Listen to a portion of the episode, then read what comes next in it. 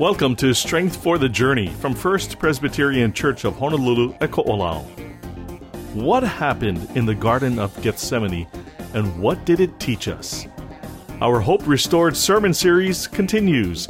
Here's First Pres lay pastor and executive coordinator Jenny Sung with the sermon Jesus in Gethsemane. Well, good morning. My name is Jenny Sung, and I'm one of the lay pastors here. Uh, it's my pleasure to share God's word with you today.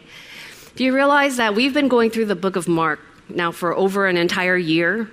It was January 7th, 2018, when Pastor Steve opened us up with the very first chapter, first verse, which read, The beginning of the good news about Jesus, the Messiah, the Son of God. That is the claim that this book opened up with. And as we've gone through the chapters, I mean, we're on chapter 14 now. You know, we have studied and pondered and breathed in, and, and I think sometimes even wrestled with the scriptures in the book of Mark.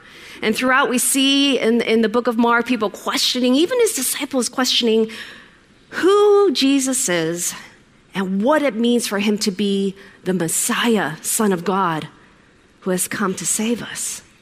What does this mean? And we're in the passage today. It's the same evening as the Last Supper. A few weeks ago, we learned about the, the sacrament of communion. It's the same evening when Jesus shared he's about to be betrayed. And last week we heard like Peter's immediate response, like, No, I will never betray you, even if everybody else does. And uh, at the end of the evening, you know, they sing a hymn, and now they're outside. And they're walking, maybe in the cool of night, to the Mount of Olives, which is this mountain ridge that used to be covered in olive trees. And at the base of the Mount of Olives, there's a garden called the Garden of Gethsemane. Will you join me and stand as we read the passage for today from God's Word? We're in the book of Mark, chapter 14, verses 32 to 42. Let us read this together they went to a place called Gethsemane, and he said to his disciples, Sit here while I pray. He took with him Peter and James and John and began to be distressed and agitated. And he said to them, I am deeply grieved, even to death. Remain here and keep awake. And going a little further, he threw himself on the ground and prayed that if it were possible, the hour might pass from him. He said, Abba, Father, for you all things are possible. Remove this cup from me, yet not what I want, but what you want. He came and found them sleeping, and he said to Peter, Simon, are you asleep? Could you not keep awake one hour? Keep awake. Pray that you may not come into the time of trial. The spirit indeed is willing, but the flesh is weak. And again he went away and prayed, saying the same words. And once more he came and found them sleeping, for their eyes were very heavy and they did not know what to say to him. He came a third time and said to them, Are you still sleeping and taking your rest? Enough! The hour has come. The Son of Man is betrayed into the hands of sinners. Get up, let us be going. See, my betrayer is at hand. This is the word of the Lord. Thank you. You may be seated. In this passage, we see a window into an incredibly intimate moment in the life of Jesus. It's a window into internal turmoil and anguish and pain as Jesus just lays bare his heart and his emotions to his friends and to the Father. He's praying and, and knowing all the things that were about to come before him. And you know, if you think about all the things that were about to come, you know, if it was me, just one of these things I think would just do me in. I mean, let's see, uh, the betrayal and abandonment of all his, all his friends, his closest of friends, the horrifying physical torture, the whipping, the pain of what's to come. How about the mockery, the jeering, the humiliation? And, and I think this is probably the most horrifying part of it all the separation from the love of his Father and bearing the entire weight of all sin upon himself. In the Garden of Gethsemane, Jesus begins to feel just this anguish and desolation of what's to come. Gethsemane means pressing oil, right? Oil press. And boy, do we see Jesus just being pressed. This internal turmoil as he wrestles and he's praying. And in the book of Luke, for the scene, it says that Jesus, being in anguish, prayed more earnestly, and his sweat was like drops of blood falling to the ground. Jesus takes his three closest, right? His inner circle Peter, James, and John, as we all rely on the comfort of close friends when we're in great sorrow. And he asks, Can you stay here and take watch? It's like, you know, when we ask our friends, Can you come and just sit here for a while? Will you sit? And he's asking for a measure of comfort from friends. Jesus turns and, and then confesses the depth of his turmoil to them, he says, I'm deeply grieved, even to death. And uh, the pain seems to be more than he can possibly bear. You know, last week we heard Peter's quick response, right? Remember? He's like, No, I will never betray you. And Jesus says something. So I'm like, Well, where's, where's Peter's line here? in this passage. I mean, wouldn't you say something if, if your teacher, your friend was saying, you know, I'm, I'm so sad, my sorrow, I feel like I'm dying. And wouldn't you kind of say something of comfort, you know, something? There's nothing recorded here.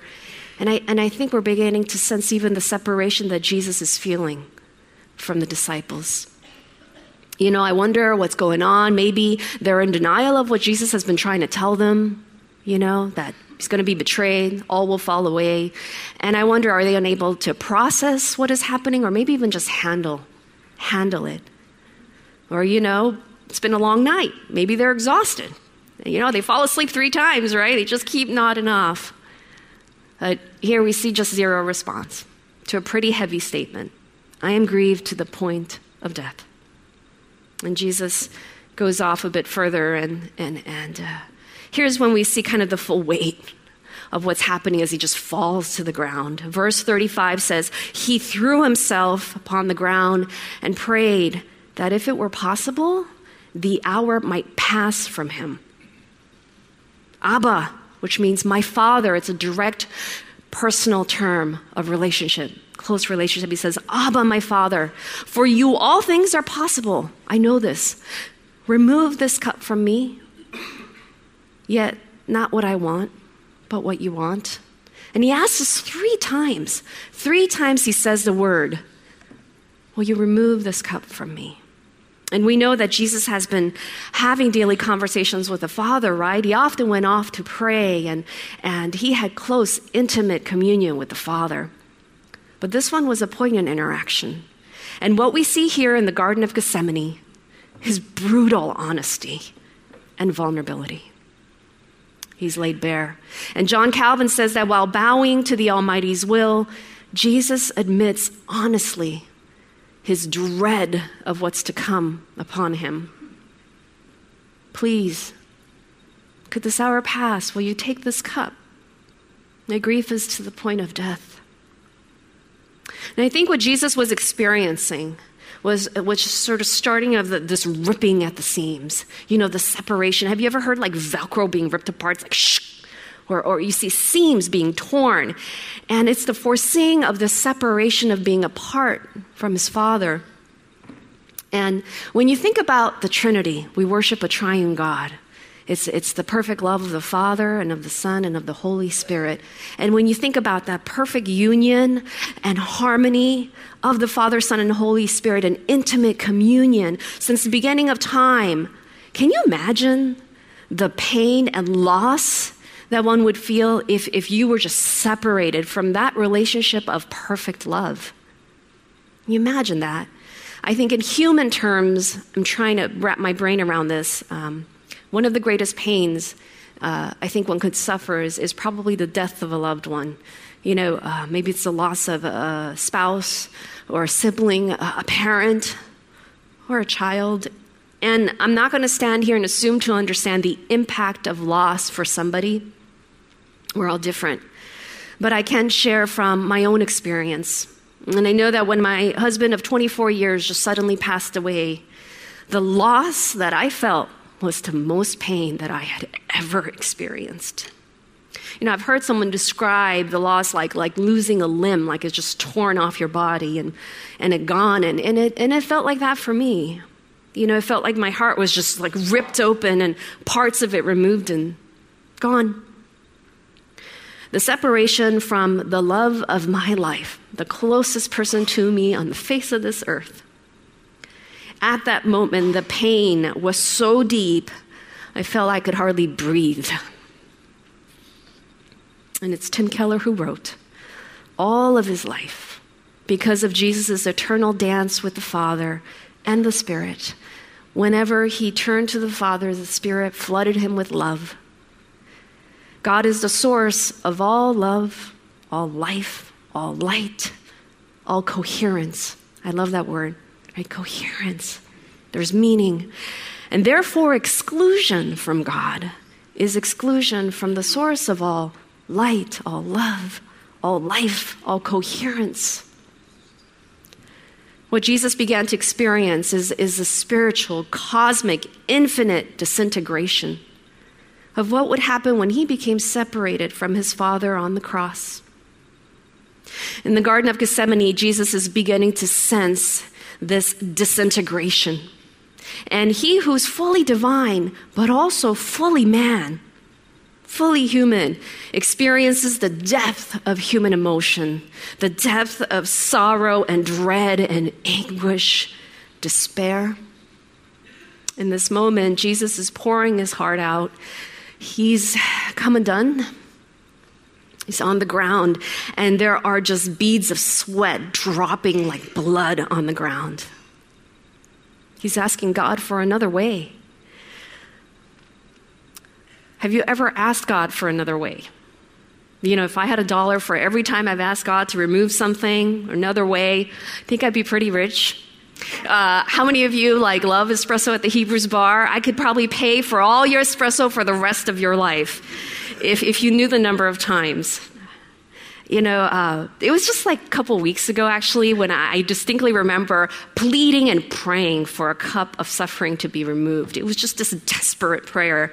Uh, I was supposed to preach a couple weeks ago, and um, I got hit with the dreaded type A influenza. It's like the worst kind of flu that you can possibly get.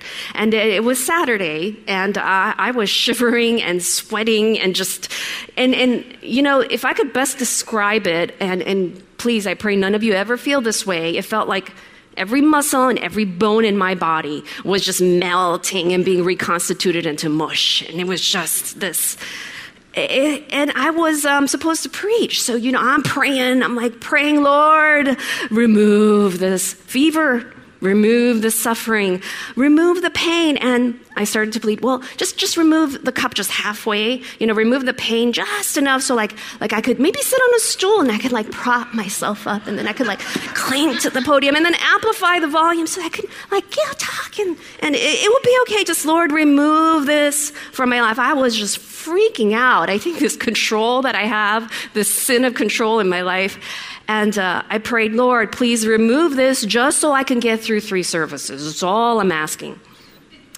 Uh, and I was texting Pastor Dan, right? I, Pastor Dan, I think I'm sick, but I, am going to push through this. I can do this. He calls me and he's like, no, no, you can't. No, no, you can't push through this. And uh, he's trying to counsel me on the phone, and I'm like, no, I think I can do it. I, I gotta push through this. I get that. And he's like, no, can you think about the number of people you'll infect, you know? And, uh, I was like, no, I, I can do this. I'm, I'm, I'm not that. And he's like, you sound like my 90 year old grandmother. You're not preaching.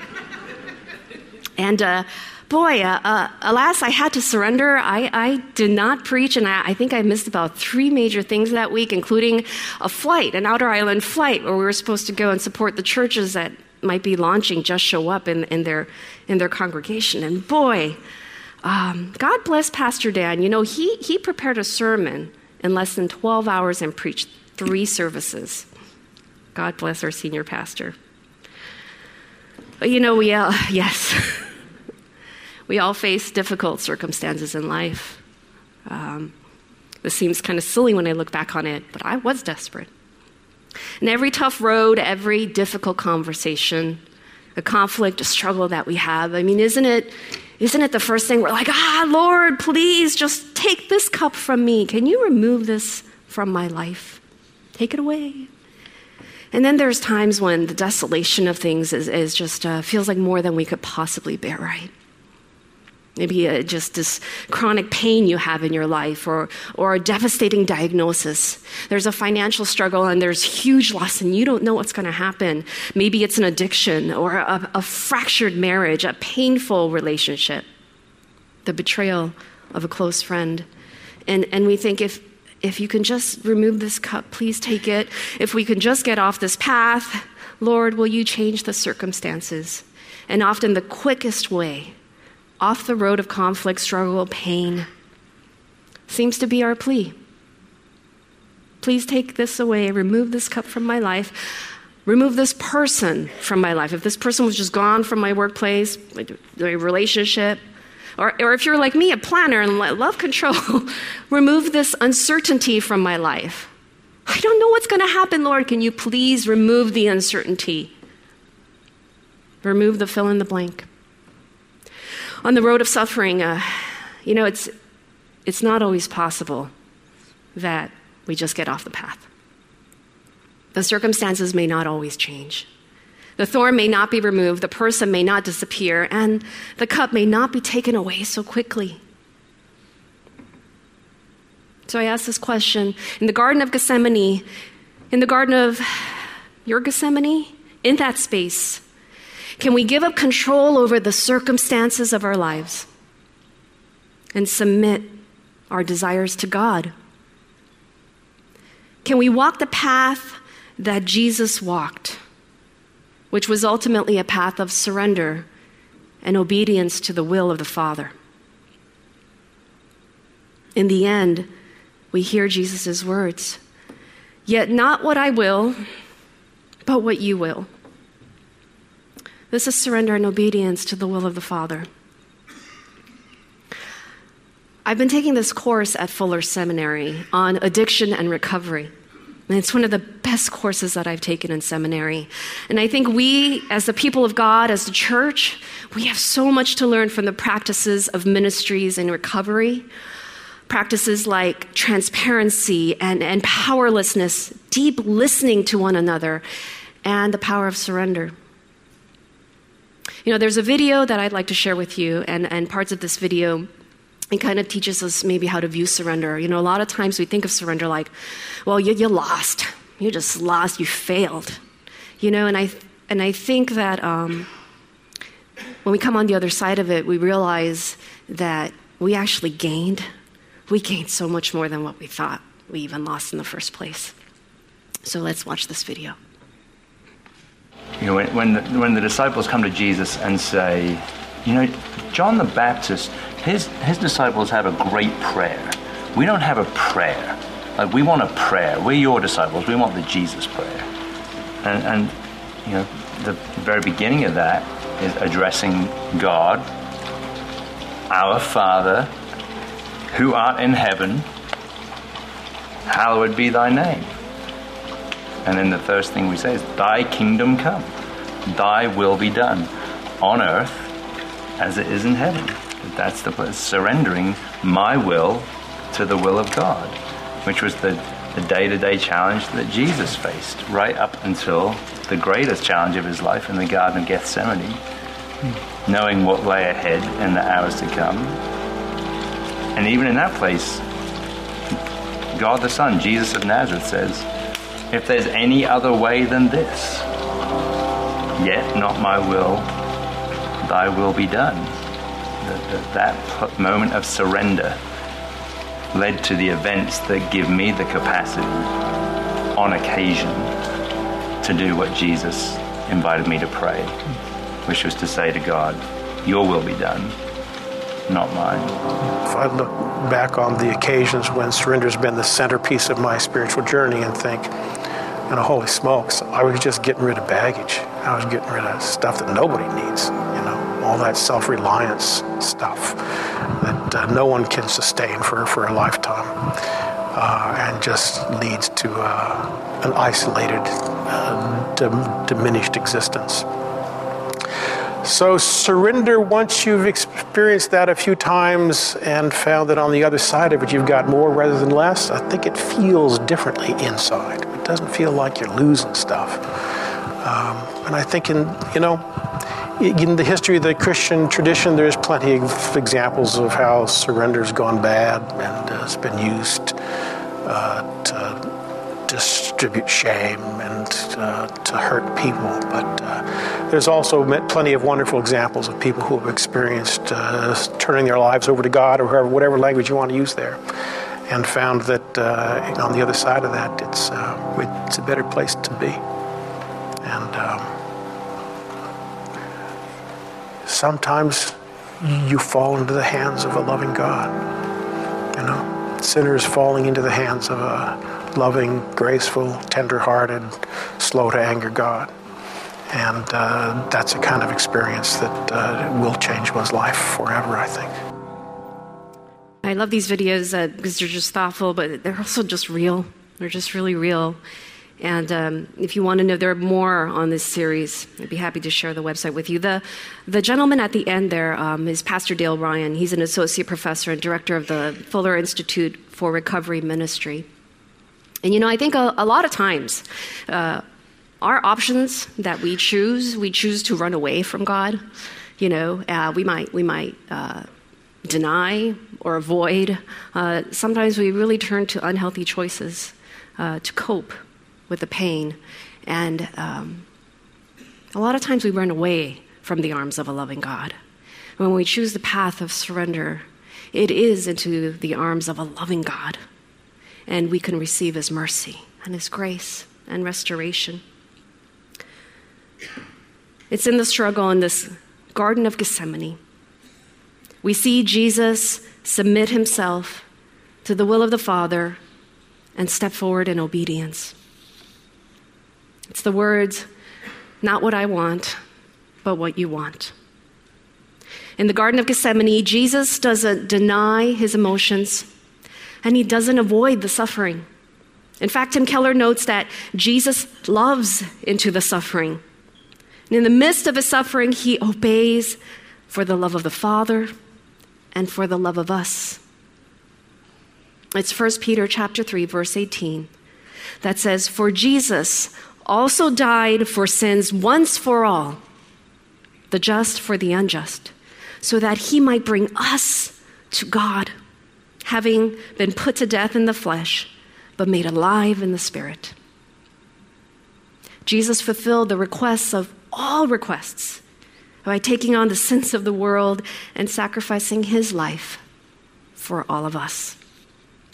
This request really puts an end to all requests because he paid for sins once for all. It's done, it's final, it's finito, and we don't have to bear the judgment of sin ever. He took that. It's really a mission of love, a mission of love that Jesus was called to accomplish on earth for us. Jesus went to the chasm the abyss, the pit of despair, the suffering, separation from the perfect love of the Father, because He will stop at nothing for us. There is nothing, neither death nor life, angels or demons, the present or future, no powers, no height nor depth, nor anything in all of creation, nothing shall separate you from the love of God, which is in Christ Jesus. We are precious children of God, sons, daughters. And no matter how many times you replay this scene in the Garden of Gethsemane, Jesus will always choose you. He will always choose you. Because what Jesus does is motivated only by love. It's a love that pursues and redeems. It's a love that brings healing and hope. And that's why the sermon series is called Hope Restored, because God's love restores hope in our lives for all eternity. As I close the sermon, I ask, as the people of God, as the body of Christ, as the church, how can we model honesty and vulnerability and cultivate safe spaces of being broken open in community? How do we do that? Jesus modeled for us what's honest and real, a transparency before God and his friends. When we're honest and authentic, there's a stripping away of a facade of, of this management of, of how I'm supposed to look to you and what you're supposed to see me as and how I manage all of that. There's something about a space of being broken open and vulnerable, I think that allows us to receive the grace of God, to receive His love. And secondly, as, as the body, as the people of God, how do we then help one another in this path of surrender and obedience as we fall into the arms of a gracious and loving God? How do we carry one another? Bless you. Bless you again.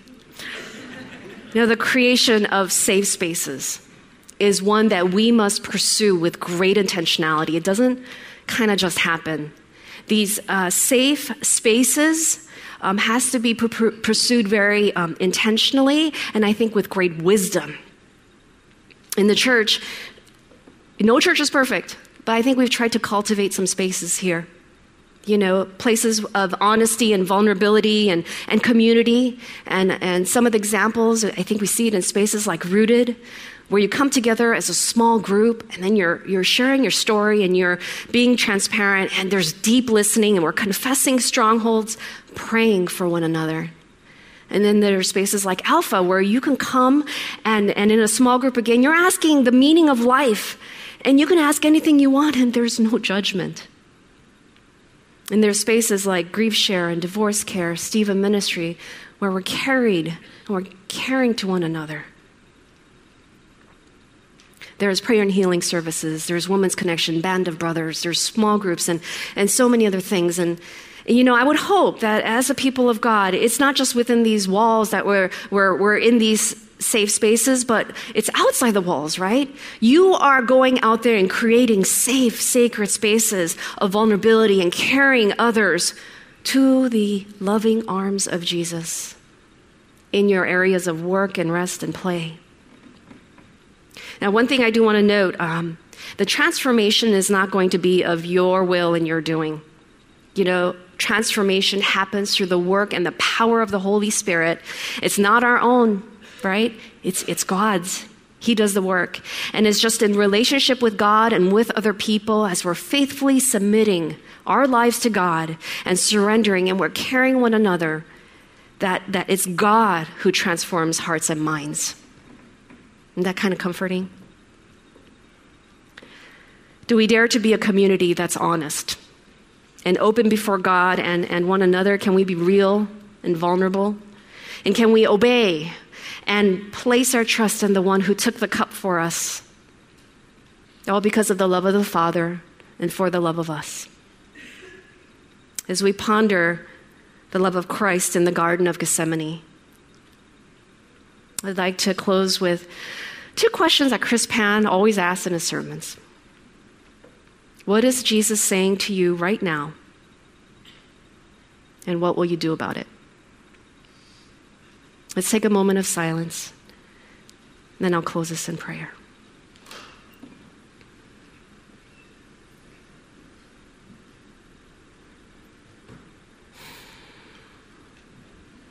Come, Holy Spirit.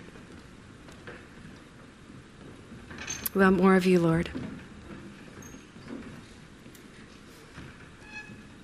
Lord, as we think about your struggle in the Garden of Gethsemane, we cannot but be in awe of the love, an overwhelming love that sacrifices, pursues, and redeems and restores us. Lord, we want to surrender to you the things that bind. And you know what, you know us so well. You know what holds us from wholeness. You know what's holding us back from experiencing freedom in you and, and walking in loving relationship with you. Will you fill us with your Holy Spirit?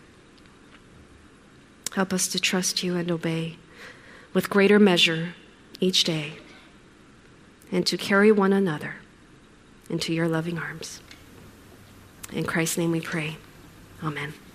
You know, part of practicing honesty and vulnerability is that we pray with one another. And if there's something God has put on your heart, I invite you to come forward after the service and pray. One of the prayer team members and staff, we would love to pray with you.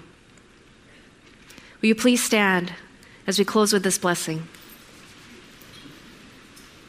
May the Lord bless you and keep you, and may He be gracious unto you, and may you always know the deep love of Jesus Christ within your hearts as we continue to pursue Him in surrender and obedience. May we fall into the arms of the loving and gracious God.